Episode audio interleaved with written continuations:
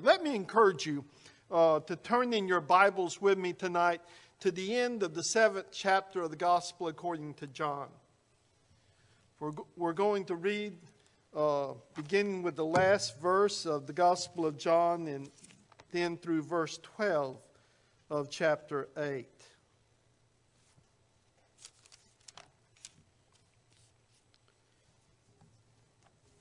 Okay. Hear the word of the true and living God. I'm sorry, John chapter 8, verse 52. They replied, Are you from Galilee too? Search and see that no prophet arises from Galilee. They went each to his own house. But Jesus went to the Mount of Olives. Early in the morning, he came again to the temple. All the people came to him and he sat down and taught them. The scribes and the Pharisees brought a woman who had been caught in adultery, and placing her in the midst, they said to him, Teacher, this woman has been caught in the act of adultery. Now, in the law, law Moses commanded us to stone such women. So, what do you say? This they said to test him, that they might have some charge to bring against him. Jesus bent down and wrote with his finger on the ground. And as they continued to ask him, he stood up and said to them, Let him who is without sin among you be the first to throw a stone at her. And once more he bent down and wrote on the ground.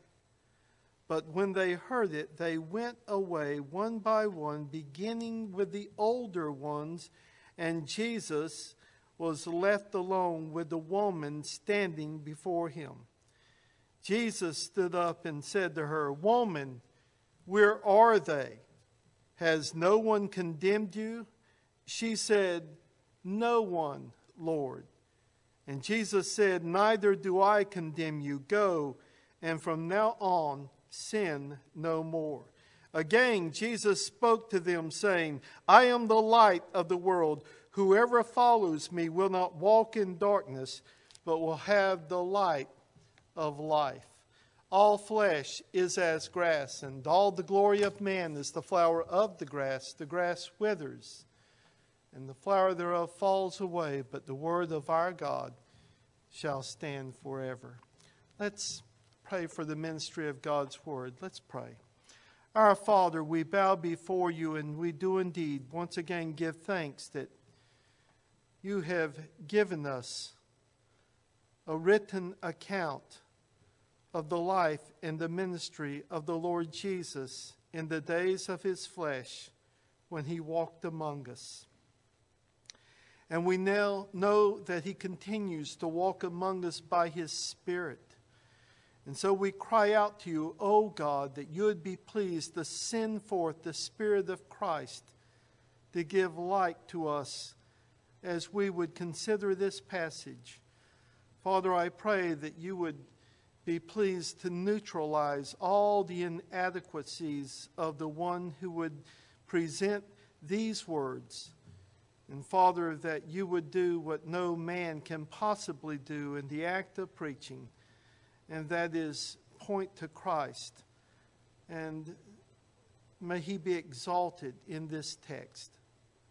Father, I pray that if there's anyone here among us tonight who, as of yet, is a stranger to your grace, Lord, that you would be pleased effectually to call them unto yourself, that they may find Christ to be the light of the world. Father, we look around us and we see on the news and from other sources how the darkness of this world is expressing itself right up to the present hour. Lord, may the light of Christ shine upon us. We ask in His name. Amen. The one thing that really strikes me repeatedly, and I never tire of saying this, is that you can hardly read the New Testament without immediately being struck by its unembarrassed supernaturalism through and through. Virtually everywhere you read, remarkable things are taking place. Uh, and not the least are they taking place in the life of our Lord Jesus Christ. Again and again, he says things and does things that cause people to marvel and to wonder at him. And here, he's doing it once again. Then Jesus spoke to them again, saying, verse 12, I am the light of the world. He who follows me shall not walk in darkness, but shall have the light of life. I can well imagine unbelievers asking the question, what exactly is the Christian faith all about? Or if someone were to ask you, what is the Christian faith? What is Christianity? How would you respond to such a person? I suppose that many people would be surprised to discover that Christianity is not, for example, a code of ethics. Now, to be sure, Christianity is deeply ethical, it is profoundly moral. But Christianity per se is not a code of ethics. Others might be surprised to hear that Christianity is not a philosophy of life. It is not a worldview. Now, it has a philosophy of life, and Christianity has a worldview, but it is not per se a philosophy of life. Still, others might be surprised to discover that Christianity is not a manifesto for the weak, for the poor, for the marginalized throughout society, although Christianity cares profoundly for the weak, for the feeble, for the dispossessed, for the marginalized, and for the unborn. But that is not what Christianity is essentially. What then is the Christian faith? Well, John tells us repeatedly, over and over again, in his gospel narrative of Jesus Christ. and in essence, John is telling us that the Christian faith is this that the Almighty Creator God who made heaven and earth, and who uphold, upholds all things by the word of his power, has come down into the pers- in the person of his Son into the brokenness, into the darkness, into the rebellion of this world, bringing healing and hope, to restore us to himself, to bring us back to himself to his fellowship, to his family, and to fit us for his glory in his nearer presence throughout eternity. That is what Christianity is essentially. Now, much else flows from that, but this is the heart of everything. And so here we find Jesus once again making remarkable self declarations. I am, he says, the light of the world. He who follows me shall not walk in darkness, but will have the light of life. John punctuates his gospel narrative through and through with these significant self declarations of Jesus Christ. In chapter 6, as we saw last time, Jesus said, I am the bread of life. He who comes to me shall never hunger, and he who believes in me shall never thirst. In chapter 10, he says, I am the door, or I am the gate of the sheep. If anyone enters by me, he will be saved. He says later on in the same passage of John 10 I am the good shepherd. The good shepherd gives his life for the sheep. In chapter 11, while standing beside the tomb of Lazarus, Jesus says, I am the resurrection and the life. He who believes in me, though he were dead, yet shall he live. And he who lives and believes in me shall never die.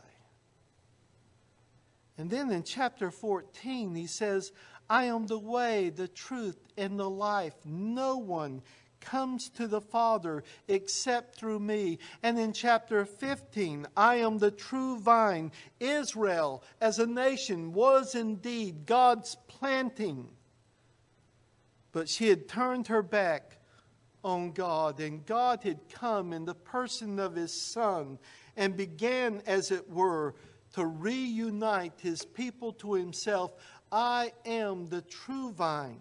United to me and grafted to me will bring you life which is everlasting. You can hardly miss the unembarrassed supernaturalism of the New Testament if you're reading with any degree of sensitivity or understanding. And so this evening, I want for us very simply to unpack a little these words of our Lord Jesus. He has just shined the light of God's forgiving grace into the life of this woman who had been caught in adultery. She had been dragged, shamed, and humiliated before the Lord Jesus. And Jesus speaks to his woman. You'll notice at the close of this, he says, Woman, where are those accusers of yours? Has no one condemned you? She said, No one, Lord. And Jesus said to her, Neither do I condemn you. Go and sin no more. Here was a woman who was brought to Christ in her brokenness in her utter public disgrace. And what does he do? He shines, as I said, the light of God's pardoning kindness and grace into her life. And it's amazing. I love the brief, poignant, uh, touching comment of the early church father Augustine on this passage. He worked himself all the way through the Gospel of John. And Augustine is looking at this picture when all of the accusers have just vanished and they walked away. And, and if you could see it in the Latin, there's a play on the words in the Latin, which is rather beautiful. But uh, he says of this scene, only two remained misery and mercy. Misery and mercy. Having dispelled then the darkness of her sin, Jesus now stands in this little backwater town of the ancient world, and he declares himself there to be the light of the world. what a remarkable thing.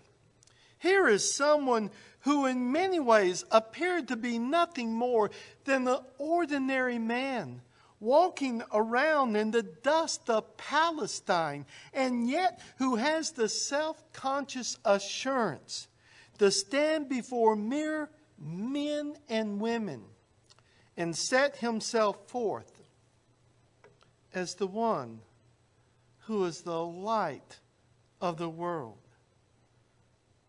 Not simply the light for Israel, but I am the light, he says, of the world. I want you to notice two things with me this evening in these words of the Lord Jesus. First of all, we're going to look at the astounding claim that he makes, and then we're going to consider the wonderful promise that is annexed to this claim.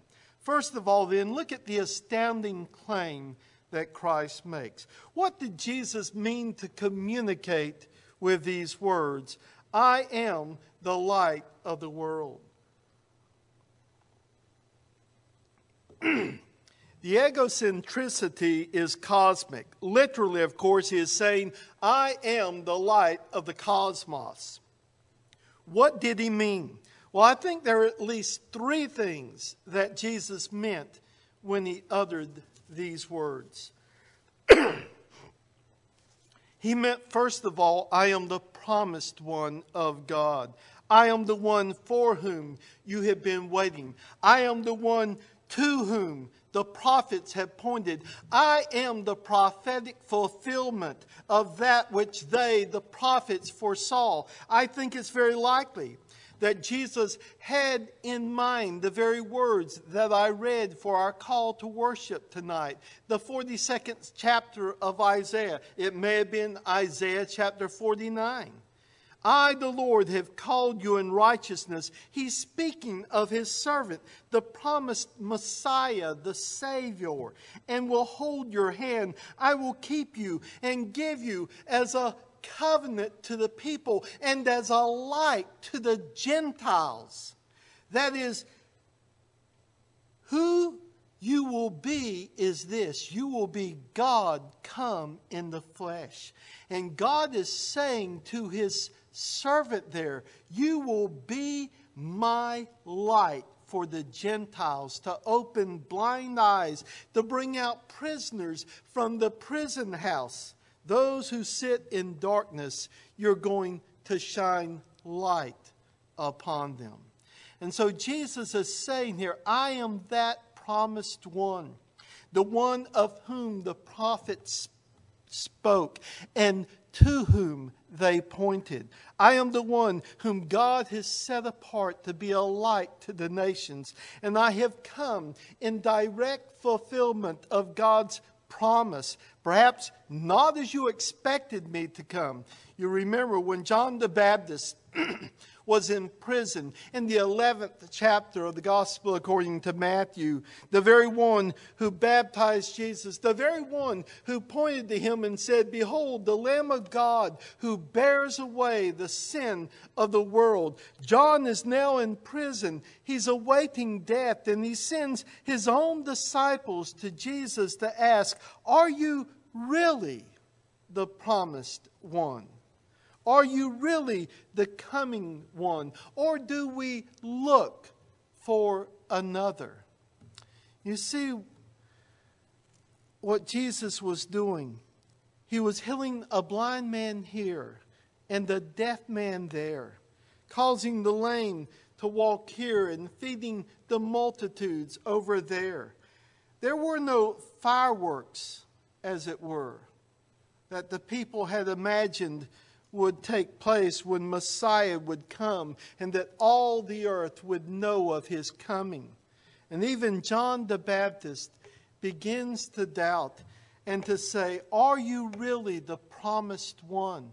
You remember how Jesus responds to John's despondency.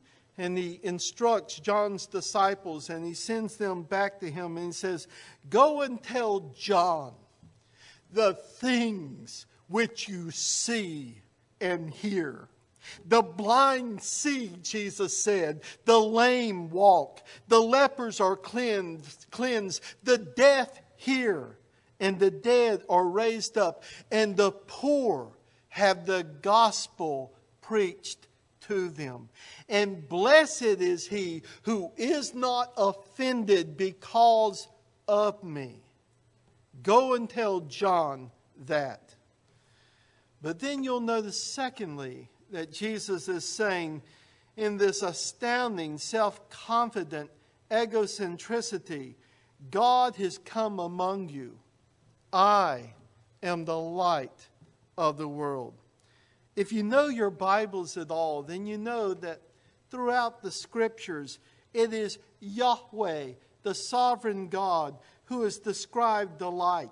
And it is climatically, you'll remember in the first epistle of John, that he writes and says, God is light, and in him is no darkness at all. John has prepared us for that in this his gospel. And in the last verse of his prologue, he gives us a foretaste of this. Chapter 1 in verse 18 No one has seen God at any time. The only begotten Son who is in the bosom of the Father. He has declared him, He has exegeted him. Jesus Christ is the self revelation of God.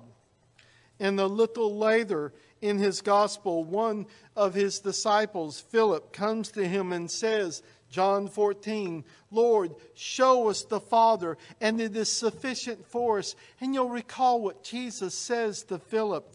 He says to him, He who has seen me has seen the Father.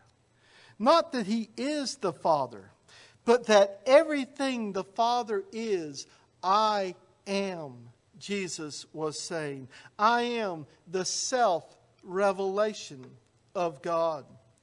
And that's why Jesus received worship and accepted worship.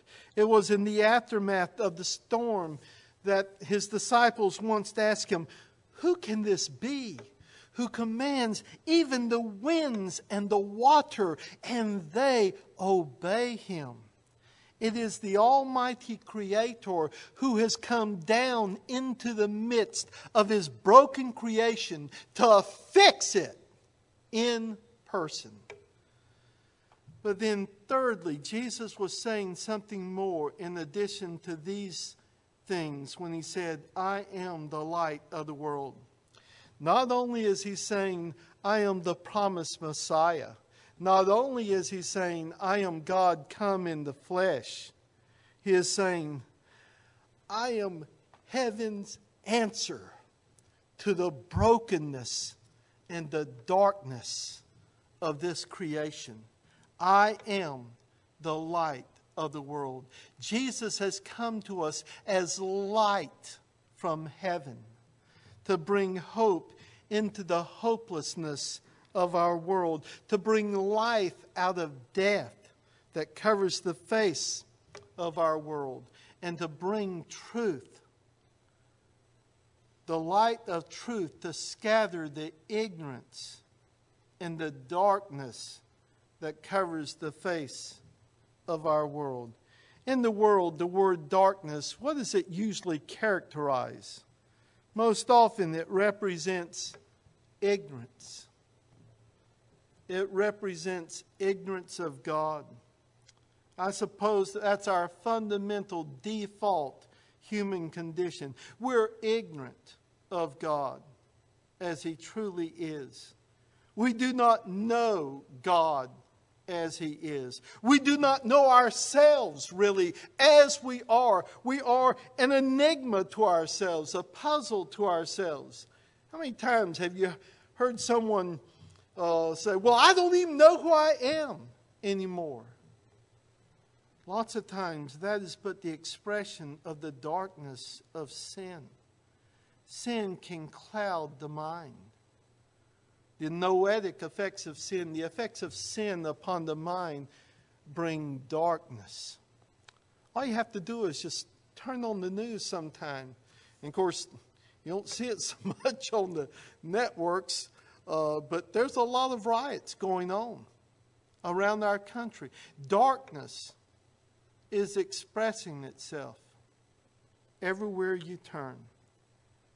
And Jesus said, I am the light of the world. I have come to light up God to you. I have come to reveal the true God to you. Behold your God in glorious holiness, Jesus is saying. Behold your God who is of purer eyes than to behold evil. Habakkuk 1 in verse 13. But behold your God, who says to a woman caught in the very act of adultery, Neither do I condemn you. Go and sin no more.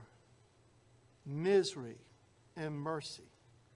I am the light of the world. I have come to make God known to his broken creation.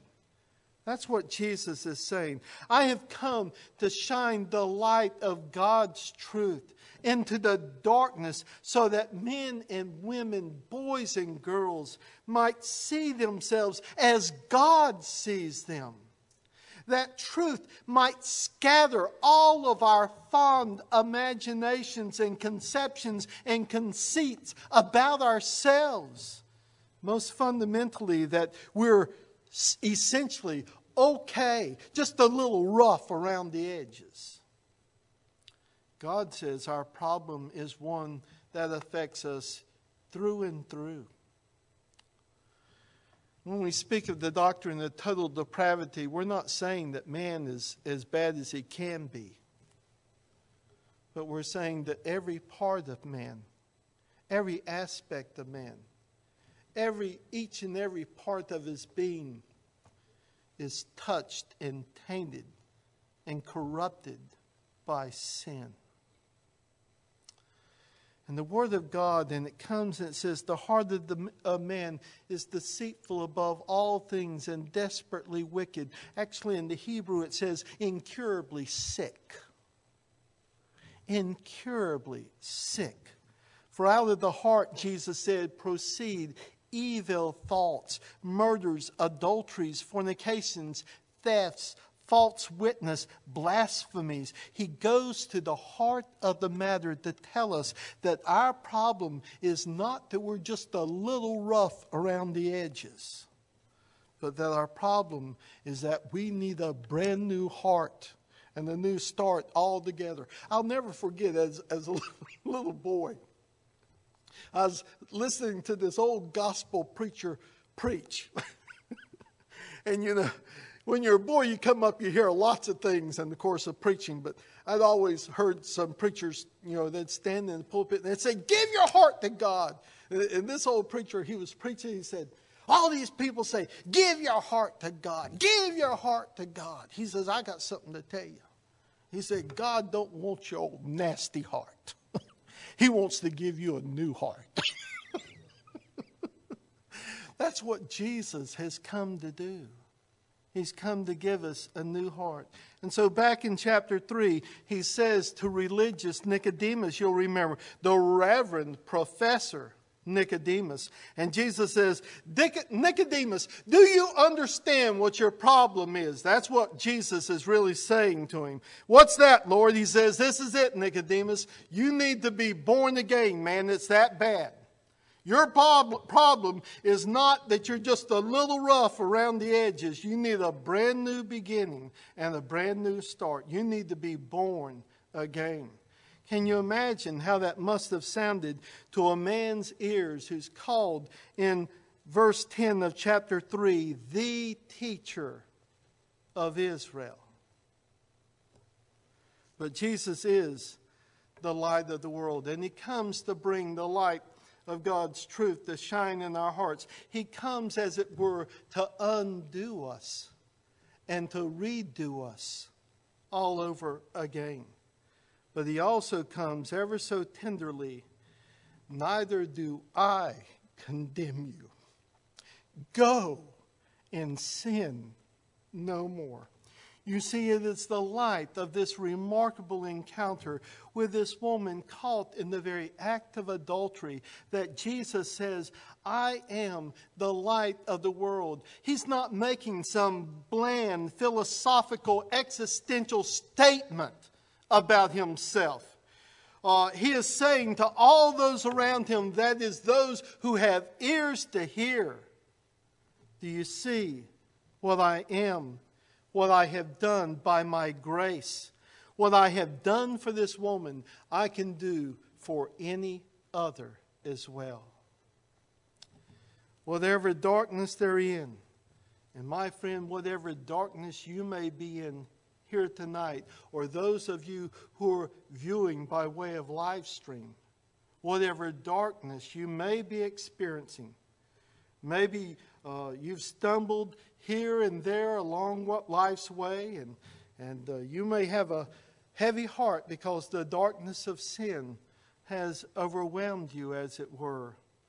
Maybe you've been caught in a sin, very much like this precious woman was. If so, then the Lord Jesus has a word for you this evening. He's saying to you, I am the light of the world. What hope there is in this because light comes not only to dispel the darkness, but it comes to cheer and to encourage and to give fresh hope. One of the lines in that great hymn, Fairest Lord Jesus, he makes the saddest heart to sing because he is the light of the world, because he brings the light of God's truth and love to shine in our hearts. Painfully, admittedly, at first, it is, as our sins are exposed to the light. And we see just how wickedly and how shamefully our sin is against this great God. And then you hear those unbelievably beautiful, comforting words Son, daughter, be of good cheer. Your sins are forgiven you. He makes the saddest heart to sing. And so Jesus makes this astounding claim. But then notice with me as we look at the second part of this, he makes a glorious promise that is annexed to his astounding claim.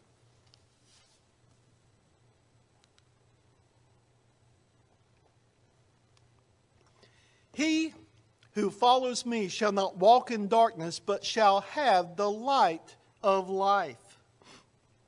The one who follows me, he's saying, the one who follows me, whoever you are, regardless of who you are, whatever you have done, and whatever you're doing, whoever follows me shall not walk in darkness, but shall have the light of life.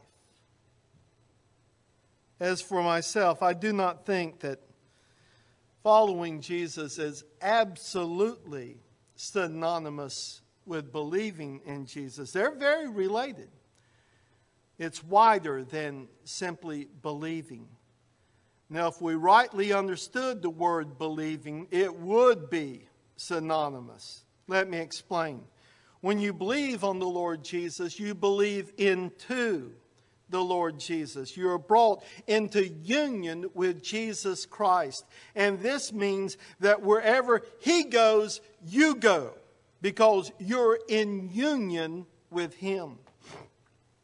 But I think our Lord is actually saying here that those who possess the light of life, God's free forgiveness, the knowledge of His love, the hope of His glory, are those who actually follow him. There's a very provocative phrase in the book of Revelation, chapter 14, where it speaks of the redeemed of God as those who what? Who follow the Lamb wherever he goes. And I think our Lord is saying to these people, many of whom, as can be seen later in the chapter, believed in him. But their believing was a very temporary believing, it was a shallow believing, it was not a following believing. And Jesus says to them, If you want to know, if you really want to know the light of God, if you want to know the light of life that dispels the darkness of sin, that brings hope and pardon and peace and future glory into your life, then you'll need to be following me, to be walking after me. Let me try to make it a little bit more contemporary for us today. What does it mean here in Katy, Texas, for us to follow the Lord Jesus Christ? Well, obviously, it does mean to put your trust in Him. It means to confess Him to others, to confess Him as your Lord and Savior. But what does it mean in actual practice? Well, it means standing with Christ and His truth against all the waves of unbelief that are flooding our nation today. You see the expression of that darkness all around us. It means, for example, standing with Christ against those who would seek to obliterate the unborn in their mother's womb. It means standing with Christ against those who would legitimize homosexuality, what the Bible describes as an unnatural sin against God and nature. It means standing with Christ and His truth against the waves of ungodliness, of darkness that are flooding all over our nation. It means standing with Christ in the midst of a multicultural, multi faith society, greeting and welcoming people from all over the ends of the earth, and yet saying, There is no other name. There is no other name under heaven given among men whereby we must be saved than that of Jesus Christ, unashamedly proclaiming the uniqueness of Christ, the sole Saviorhood of Christ. It means standing with Christ. That's what following the Lamb wherever he goes means. Not simply when it's convenient, but when it may prove costly, when your job is on the line, when your life is on the line. Are you following the Lamb wherever he goes? He who follows me, Jesus said, shall not walk in darkness, but shall have the light of life. The light of life, the pardon of God, the fellowship of God, membership in the family of God, the hope of the glory of God. These benefits are for those who follow the Lord Jesus Christ as the light of the world and whose path they follow undeviating. So let me ask you as I close this evening are you following the Lord Jesus Christ? And you say, well, you know, David, I tried. I'm not asking you if you do it purpose, perfectly. I'll guarantee you there's not one person among us tonight who follows Christ perfectly. But I'm asking you, do you do it purposefully? Do you purposefully seek to follow the Lord Jesus Christ wherever he goes? Are you resolved, God helping you to follow him wherever he goes, however costly it may prove to follow him? You don't need to tell you don't need me to tell you that we live in uncertain times today. I mean, all you have to do is just look around, eh, go on YouTube sometimes and just look at some of the riots that are taking place. And I look around at events as they're unfolding, and as I read the assessments of some religious folk, it seems to me that we're reverting to educated paganism. And Christianity and Christian believers are being mocked and marginalized in society today. And Christianity is looked down upon. I don't care. Do you care? Who knows what difficulties and opposition may yet assault the church of Jesus Christ because the darkness of our society is increasing. But the early Christian church was born in a world that sought to exterminate Jesus Christ and his church. But Jesus said, I will build my church, and the gates of Hades will not prevail against it. Are you following the Lamb wherever he goes? Are you making the Word of God the sure guide of your life. Jesus Christ did not come, as I said at the very beginning, to give us a philosophy of life. He came to give us Himself. And He gives us Himself as the light of the world. He who follows me will not walk in darkness, but have the light of life. What egocentricity but it is the egocentricity of truth, of the one who himself is the truth. May we be numbered among those who follow the Lamb wherever he goes. Let's pray.